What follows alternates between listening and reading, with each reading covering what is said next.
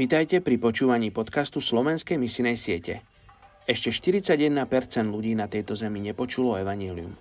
Aj dnes vám predstavím jednu z najmenej zasiahnutých etnických skupín a na záver sa spolu za ňu pomodlíme.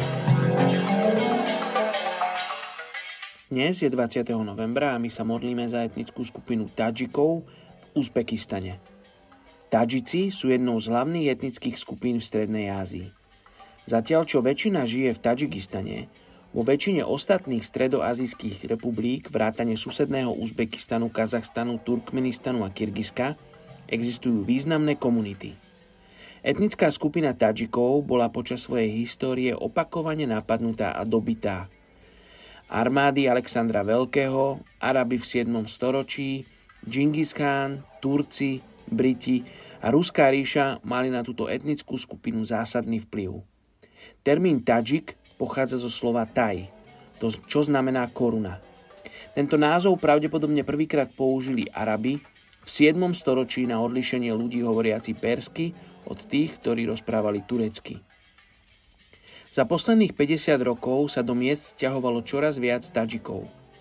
V dôsledku konkurencie na trhu práce často dochádza ku konfliktom medzi Uzbekmi a Tadžikmi. K väčšine jedál sa podáva zelený čaj – Chlieb je základnou potravinou a ľudia z etnickej skupiny Tadžikov pečú chlieb zo všetkého, čo sa dá zomlieť na múku. Vrátane rôznych druhov hrášku a moruše.